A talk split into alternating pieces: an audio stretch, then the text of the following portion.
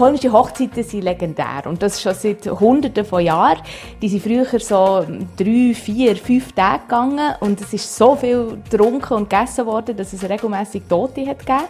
Es wird ziemlich langweilig geheiratet in Australien, muss man sagen.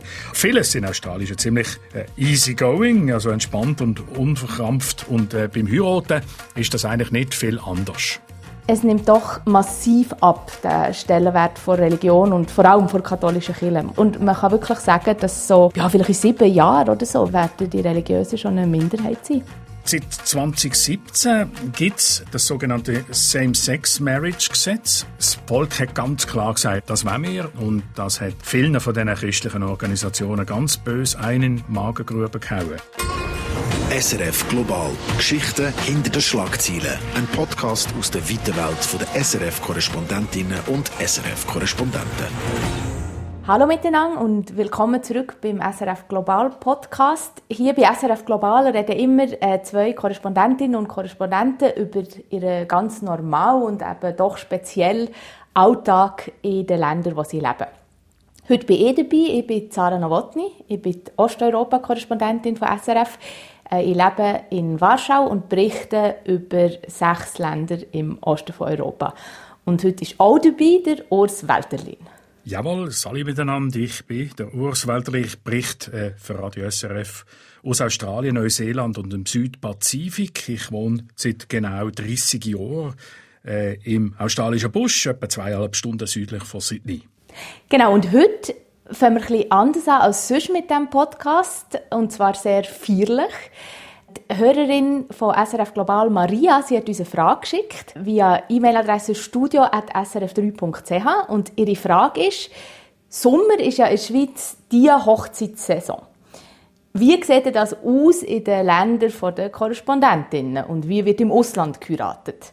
Das ist natürlich eine coole Frage, die ich an dich, Urs, weitergeben Also, bist du schon mal an einer australischen Hochzeit? Und, und zweitens gerade, wie wird bei euch geheiratet? Ja, ich äh, muss dich enttäuschen. Ich bin noch nie in äh, einer australischen Hochzeit gesehen. Ich habe zwar schon ein paar aus der Distanz beobachtet. Es ist nicht eine wahnsinnig spannende Sache und aufregende Sache gesehen. Es wird ziemlich langweilig geheiratet in Australien, muss man sagen. Alles, äh, vieles in Australien ist ziemlich äh, easy also entspannt und unverkrampft. Und äh, beim Heiraten ist das eigentlich nicht viel anders. Und was heißt das beim Heiraten? Also wie tut man unaufgeregt äh, heiraten in Australien? ja, es ist äh, in der Regel eigentlich äh, sehr, ja, eine kurze Sache, äh, generell. Und ich muss da mal vorausschicken, Australien ist natürlich nicht einfach Australien. In Australien gibt es viele verschiedene Ethnien, äh, Völkergruppen, wo durchaus auch traditionell, wie sagen wir, Griechen, große Hochzeiten haben. Aber wenn wir jetzt so das Typische einfach wenn einmal nehmen, das ist dann schon eine lockere Sache. Äh, ich habe schon gesehen, dass man am Freitagnachmittag schnell geheiratet hat äh, und dann so oben ins Pub gegangen ist und am Morgen noch geschafft hat. Es wird auch in Australien natürlich meistens im Sommer geheiratet oder im Frühling. Das ist eigentlich mehr oder weniger die Norm. Es wird weniger kirchlich geheiratet als äh, früher. Früher ist es eigentlich der Standard gewesen. Heutzutage tun nur noch etwa 20 Prozent von den Australierinnen und Australier in der Kirche heiraten. Das Ehepaar ist in der Regel um die 30 herum. Früher sind das, also noch in den 50er Jahren ist es vielleicht etwa äh, bei den 20er gewesen. Also es hat man sehr, sehr früh eigentlich geheiratet. Hochzeitsgeschenk gibt's auch natürlich. Sehr oft wird Geld, ein Gouverne mit Geld überreicht. Äh, also der, der Toaster oder der Mixer hat eigentlich seine Bedeutung verloren.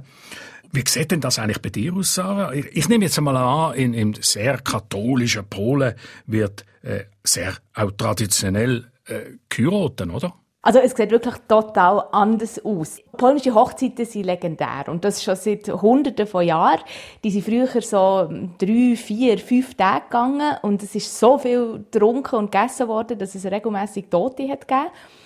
Das ist heute nicht mehr so extrem, aber in der Regel ist es schon immer noch ein grosses Fest. Aber wir haben etwas gemeinsam. Ich bin nämlich leider, leider auch noch nie an einer polnischen Hochzeit gewesen. Und das ist vielleicht auch typisch, weil sich eben doch auch in Polen Sachen ändern. Also, es gibt aber immer noch die, die sehr jung heiraten, die gibt es auch in unserem Freundeskreis, oder? Vor allem, weil sie finden, das ist eine schöne Tradition. Das heißt nicht, dass das konservative Leute sind, aber einfach, die, die halten die Tradition noch hoch. Und dann gibt es halt auch immer mehr Leute, die einfach gar nicht mehr heiraten in Polen. Und es gibt ziemlich neu auch die, die die grosse polnische Hochzeit umgehen wollen und das Fest eben nicht mehr so gross ausrichten Und da sind zum Beispiel Freunde von uns extra nach Italien geheiratet, nur mit ihren engsten Angehörigen. Und äh, wir haben ihre Katzen gehütet. Also das ist so das Nächste, gewesen, wo ich dran war an einer polnischen Hochzeit. Aber, aber es gibt die, die grosse, die traditionelle katholische Hochzeit in Polen immer noch, oder? Die gibt's immer noch, genau, genau, die gibt's immer noch. Und auch wenn sie vielleicht nicht mehr so traditionell ist, ist sie doch sicher gross. Und äh, ich finde, die, die Rituale sind sehr spannend. Also das Ganze ist sehr ritualisiert, oder? Ähm, häufig gibt's, bevor man überhaupt sich auf das einlädt, gibt's einen Hochzeitsvorbereitungskurs, wo nachher zertifizierte Berater machen. Das tut allerdings die Kirchen anbieten. Und dann geht's dann um so Sachen wie natürliche Familienplanung. Oder äh, ein Freund von uns hat zum Beispiel erzählt, dass er von einem Priester ist gefragt wurde, ob er schon mal äh, eine Ehefrau umgebracht hat, allen Ernstes. Also da gibt es auch sehr skurrile Sachen zum Teil. Und ähm, ihr Hochzeit selber, ihr Kirche selber, muss man dann auch an viele Sachen denken. Zum Beispiel darf man keine offenen Schuhe tragen als Frau, weil das würde heißen, dass der Wohlstand einfach davon fließt durch die Zehenritzen irgendwie. man darf auch keine echten Perlen tragen, das bringt Unglück. Und heiraten tut man eigentlich in Monaten, wo der Buchstabe R drin vorkommt. Jetzt ist das auf Polnisch im Juni zum Beispiel ist das der Fall Czerwiec. Also da im Juni darf man in Polen heiraten. Und wenn dann eben die klassischen Rituale durch sind. Genau. Genau, jetzt kommen wir zum Fest. Auf das wartest du wahrscheinlich. Also das Fest, das kann auch heute noch 12 oder 24 Stunden gehen und äh, mit unglaublich viel Essen. Typischerweise Hering. Äh, und natürlich auch eine grosse Hochzeitstorte. Und unglaublich viel Wodka. Und ein lustiges Ritual ist, dass das Paar muss ein Glas auslesen, wo entweder Wasser oder Wodka drin ist. Und der, der den Wodka verwünscht, oder die, wird nachher äh, die dominante Person sein in dieser Ehe eigentlich. Und was du hast gesagt wegen Geld, vielleicht noch als letzter Punkt, das ist hier wirklich gang und gäbe. Also man gibt eigentlich am Brutpaar äh, ein Kuvert mit Geld, um sich an den Kosten der Hochzeit zu beteiligen und auch, auch einfach sonst ist das eigentlich das liebste Geschenk, glaube ich, für Hochzeitspaar. Also das ist unglaublich spannend und ich muss sagen, ich kann da nicht mithalten. Also die Traditionen äh, in einem so einem jungen Land wie Australien, die gibt es schlicht einfach nicht. Aber eine Tradition, die man kann fast generell sagen, ist der Polterabend. Das ist äh, etwas, wo sehr viele Männer äh, sich noch leisten, also mit ihren Kumpel, mit ihren Mates, wie es in Australien heißt, äh, am Oben vorher, vor der Hochzeit auf Gast zu gehen. Nicht nur auf Gast, muss ich sagen, sondern vor allem eben auch im Pub. Und äh, ja, es gibt dann auch sogar, äh, also man darf, ich weiß nicht, ob man das darf sagen beim Radio, Strippers, oder? Dass sie eine, eine Striptease-Frau anheuern, wo sich dann da äh, auf dem Knie vom, vom ähm, Bräutigam, vom baldigen Bräutigam äh, äh, umbewegt, oder? Und alle jodeln und, und, und schreien und johlen und äh, sind natürlich, ehrlich gesagt, äh, sturzbetrunken. ähm, eben, kirchlich wird's dann am nächsten Tag, wenn überhaupt, das habe ich gesagt. Aber Thema Religion ist schon etwas sehr, sehr Spannendes in dem Ganzen, finde ich. Und ähm, die hat ja natürlich in Polen einen hohen Stellenwert, gerade eben, weil sich gewisse äh, Traditionen, Hochzeitstraditionen so hartnäckig halten, oder? Ja, also klar, das ist auch Ausdruck von dem, oder? Dass auch Leute, die vielleicht sonst nicht besonders äh, religiös sind, trotzdem noch in Kirche heiraten Genau, das ist sicher Ausdruck von dem Einfluss von Religion. Also in Polen sieht man das auch, auch in einer weltoffenen Großstadt wie Warschau, oder? Hast du zum Beispiel am Anfang vom Jahr an den Haustüren ähm, die Segnung vom Priester. Mir fällt immer auf, dass die Kirchen wirklich am Sonntag auch noch voll sind. Oder jetzt gerade im Moment laufen viele kleine Mädchen und Buben sehr schön angelegt äh, durch die Straße, weil sie ihre Erstkommunion haben. Aber es nimmt doch massiv ab, der Stellenwert von Religion und vor allem von katholischen Kirche, muss man sagen. Und zwar ist es heute so, dass eigentlich weniger als die Hälfte der Polinnen und Polen noch regelmäßig praktizieren und bei den ganz Jungen ist es sogar nur noch jede vierte, jede vierte, wo überhaupt praktiziert und man, man kann wirklich sagen, dass so ja, vielleicht in sieben Jahren oder so wird, werden die Religiösen schon eine Minderheit sein.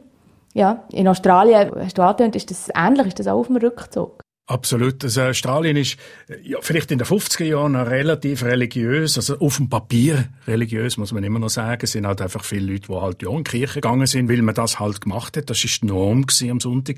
Heute ist das wirklich ganz anders. Erst vor ein paar Tagen ist Meldung gekommen, dass es noch nie so wenig Leute in Australien gegeben hat mit einem christlichen Glauben. Generell aber muss man sagen, dass immer mehr Leute als, sich als Atheisten bezeichnen. Äh, also da, sie sagen, sie haben überhaupt keine Religion. Trotzdem hat die Religion in Australien zumindest eben äh, formell äh, durchaus eine Bedeutung. Und zwar zeigt sich das ganz besonders äh, in den Schulen. Es gibt Privatschulen, fast von jeder Konfession gibt's, die haben ihre eigenen Privatschulen, wo natürlich eben die Religion eine sehr wichtige Stellung hat, vor allem auch in der Moral, im Lehren von, von Verhaltensregeln und so. Und die Schulen, gerade die katholischen, sind von der vorherigen Regierung, von der konservativen Regierung sehr, sehr stark unterstützt worden. Zum Schaden, muss man sagen, von den staatlichen Schulen, wo äh, eigentlich immer weniger Geld bekommen haben. Das hat äh, nicht zuletzt auch der Grund gehabt, dass mehrere von den früheren konservativen Regierungsmitgliedern selber sehr stark gläubige ähm, Leute gesehen sind. Ganz zuvorderst der Premierminister. Er ist ein sehr starkes und, und, und wichtiges, äh, bedeutendes Mitglied von der Täufergemeinde gesehen.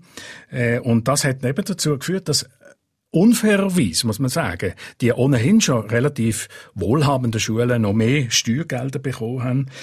Was aber interessant ist, am Ende des Tages ist es so, dass die hoffentlich super Ausbildung eben nicht zum wirklichen Resultat führt. Es zeigt sich immer wieder, dass die privaten Schulen nicht besser sind, wenn es um den Abschluss geht um Matur zum Beispiel, als eben die regulären staatlichen Schulen. Die Schülerinnen und Schüler von den staatlichen Schulen sind in der Regel sogar besser. Mhm. Ja, das ist interessant. Also auch gerade so der, der Versuch vor Einmischung oder vor Vermischung von Politik und Religion. Das ist sicher auch hier in, in Polen ein Thema, gerade auch in den Schulen. Also ganz grundsätzlich äh, ist die regierende Partei hier gibt sich sehr katholisch und unterstützt die Kirche auch durchaus sehr stark, auch finanziell. Und wenn wir eben die Schulen anschauen, dann ist der Einfluss äh, von Religion oder nein, von Kirche, muss ich sagen, spürbar gerade beim Thema Aufklärung oder LGBT. Also es gibt in Polen keinen Aufklärungsunterricht in dem Sinn in der Schule, sondern das wird wenn von NGOs äh, gemacht, oder? Die kommen in die Schule und erzählen den Kindern etwas über äh, Verhütung, über AIDS, über eben LGBT und so weiter und so weiter. Und da müssen häufig äh, einfach alle Eltern einverstanden sein und ihre Unterschrift geben, dass das Kind eben dem darf zulassen. Also da gibt es relativ hohe ähm, Hürden für das. Und wenn wir das Thema LGBT noch anschauen, äh, dann können wir wieder den Bogen machen zum Thema Hochzeit, Heiraten, Ehe. Äh, in Polen können Schwule und Lesben nicht heiraten. Es gibt auch keine eingetragene Partnerschaft. Und gerade in letzter Zeit hat die Regierung das Thema auch ein bisschen entdeckt als sozusagen Findbild, oder? LGBT-Leute als Findbild. Und es gibt in Polen im Osten vor allem in gewissen Dörfern und Regionen sogenannte LGBT-freie Zonen. Das ist eigentlich nur ein Label. Also, offiziell heißt es, man will dort die sogenannte LGBT-Ideologie ähm, nicht verbreitet haben. De facto heißt es gar nichts, oder? Also, ich habe einen Mann getroffen, der schwul ist und der so in einer Zone sogenannte lebt und er sagt, es hat keine praktischen Auswirkungen auf sein Leben, aber es kreiert natürlich ähm, eine schlimme Stimmung, die die Leute wirklich sehr marginalisiert. Für mich, wenn ich an Australien denke, eben in wie du hast gesagt, easygoing Land, ist das äh, unvorstellbar, oder? Ja, wobei ich muss sagen, weißt, es ist nicht immer so gewesen. Also bis vor wenigen Jahren ist zum Beispiel Homosexualität in Tasmanien verboten gewesen. Da mhm. sind jahrelang äh, Gefängnis drauf gestanden mhm. und solche Sachen. Also das ist eigentlich äh, Obwohl es Homosexualität ähm, immer gegeben hat, gerade am Anfang übrigens von der, von der Kolonie Australien vor über 200 Jahren, was vor allem Männer hat und wirklich an Frauen gefehlt hat, ist Homosexualität eigentlich sehr verbreitet gewesen, einfach zwangsmäßig sozusagen, weil die Frauen nicht da sind. Und, ähm, aber das ist immer unter den Tisch gewischt worden, bis heute.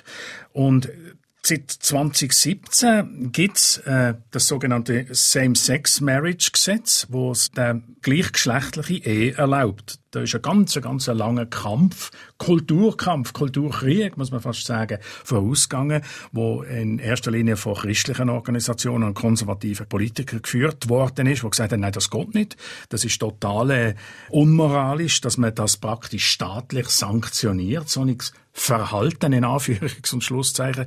Äh, andere haben sogar von Krankheit geredet, äh, machen sie übrigens immer noch. Äh, aber äh, das Volk hat ganz klar gesagt, nein, das wollen wir. Ähm, und das hat ähm, vielen von diesen christlichen Organisationen ganz bös einen Magengrube gehauen, dass äh, so ein äh, Entscheid gekommen ist. Seither ist das ganz normal. Äh, man heiratet, ob man jetzt ein Mann ist äh, mit einer Frau oder eine Frau mit einer Frau oder äh, ein Mann mit einem Mann. Mhm. Ja, und ist denn das wenigstens, sind denn die äh, Hochzeiten ein bisschen romantischer als die die Durchschnittshochzeit, die du vorher erzählt hast. Also gerade im, im Nachzug von dem Entscheid hat es natürlich gerade einen Ansturm auf die Standesämter gegeben. Und zum Teil sogar auf Kirchen. Äh, und die Leute haben, haben dann geheiratet. Äh, ich, ich würde jetzt mal sagen, es ist ganz ähnlich. Es ist ganz ähnlich wie die Hetero-Hochzeit. Was ich vielleicht noch will anfügen ist, äh, erstaunlicherweise dann immer noch viele Frauen äh, weißes Kleid tragen bei der Hochzeit. Selbst in diesen Schnellhochzeiten am Freitagnachmittag äh, nach dem Arbeiten tun viele Frauen immer noch fast traditionell so ein so eine weißes Kleid tragen. Und übrigens auch bei den Lesben und sogar einmal äh, am Fernsehen bei, äh, bei Homosexuellen, wo, wo einer von den beiden Männern äh, ein weißes Kleid angehabt hat. Recht spannend, äh, gewöhnungsbedürftig für konservative Leute natürlich. äh, die drucken dann sehr schnell einmal auf ähm, die Fernbedienung beim Fernsehen. Ja, das mit dem weißen Kleid allerdings nur bei Frauen.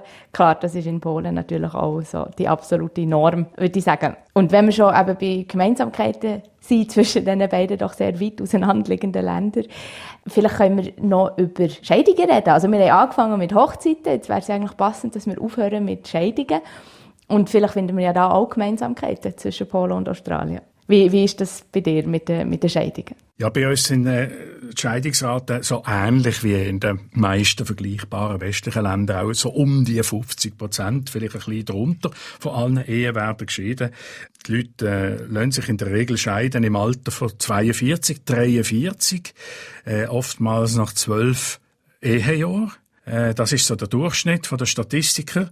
Und äh, was denn natürlich auch heißt, dass man in diesem Alter immer noch relativ große Chancen hat, zum nochmal eine neue Beziehung, vielleicht auch eine feste Beziehung anfangen, vielleicht sogar wieder zu heiraten, was ja früher ähm, noch gar nicht so lang, also noch in den 60er Jahren eigentlich fast nicht mehr möglich war. Wer einmal geschieden war, ist, ist geschieden geblieben, wenn er sich überhaupt getraut hat, sich scheiden zu lassen.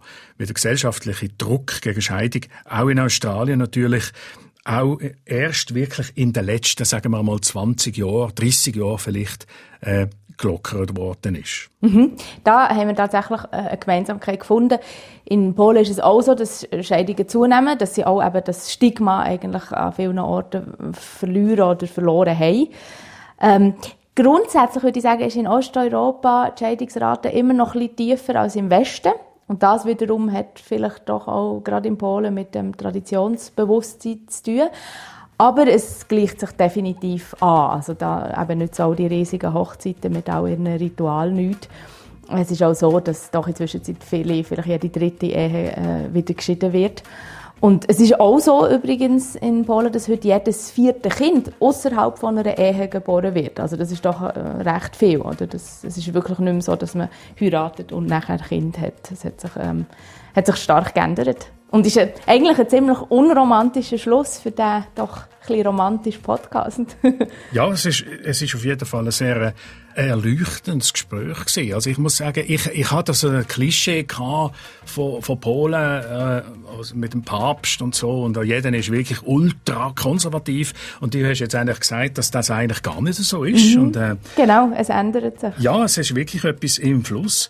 Also Hörerinnen und Hörer, die sehen, die hören, wir widmen uns gern euren Fragen, sei es Hochzeiten oder Alltag oder allerlei.